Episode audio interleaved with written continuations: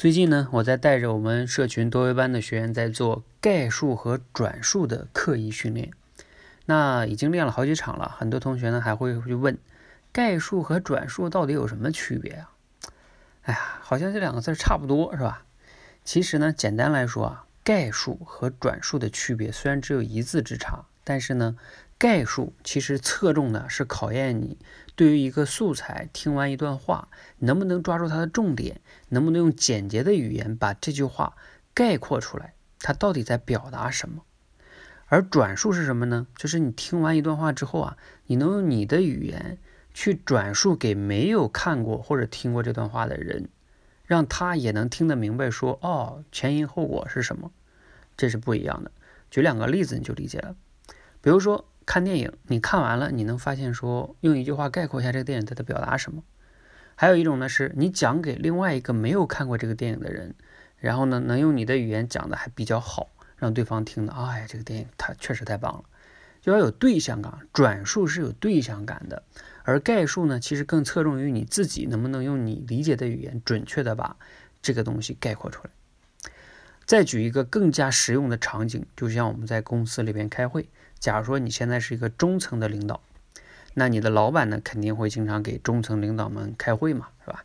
开会的时候呢，领导肯定要讲一些什么战略呀、方向啊、未来呀等等一些大的方向，是吧？很很抽象的一些概念，甚至战略啊。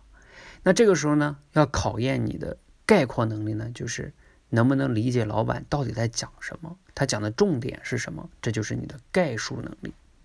假如说你是这里边做会议记录的，其实就很考验你的概述能力，对吧？能不能记得准确？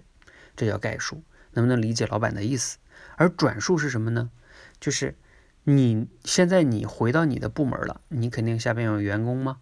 基层员工，你能不能把老板的思想、战略等等等等，用你的语言让你的员工能听得懂？因为你要换成你的员工能听得懂的那些例子，不能用老板原话去转述。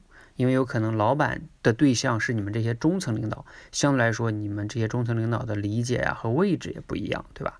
那你能不能用员工能听得懂的语言，把老板的意思很好的、很准确的、非常好的传达下去？这个就很考验你的转述能力。所以从这个角度来说呢，概述啊是针对，主要是针对你自己能不能透彻的理解，并且用精准、精准的语言呢，把你把这个东西概括出来。而转述呢，是能把你理解的东西，用他人能听得懂的方式，很通俗易懂的让别人听得懂，把它转述清楚。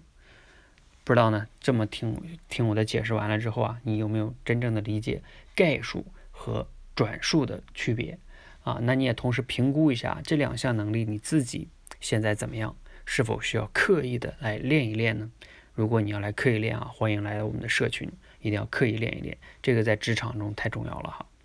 好，今天呢先分享到这里，谢谢。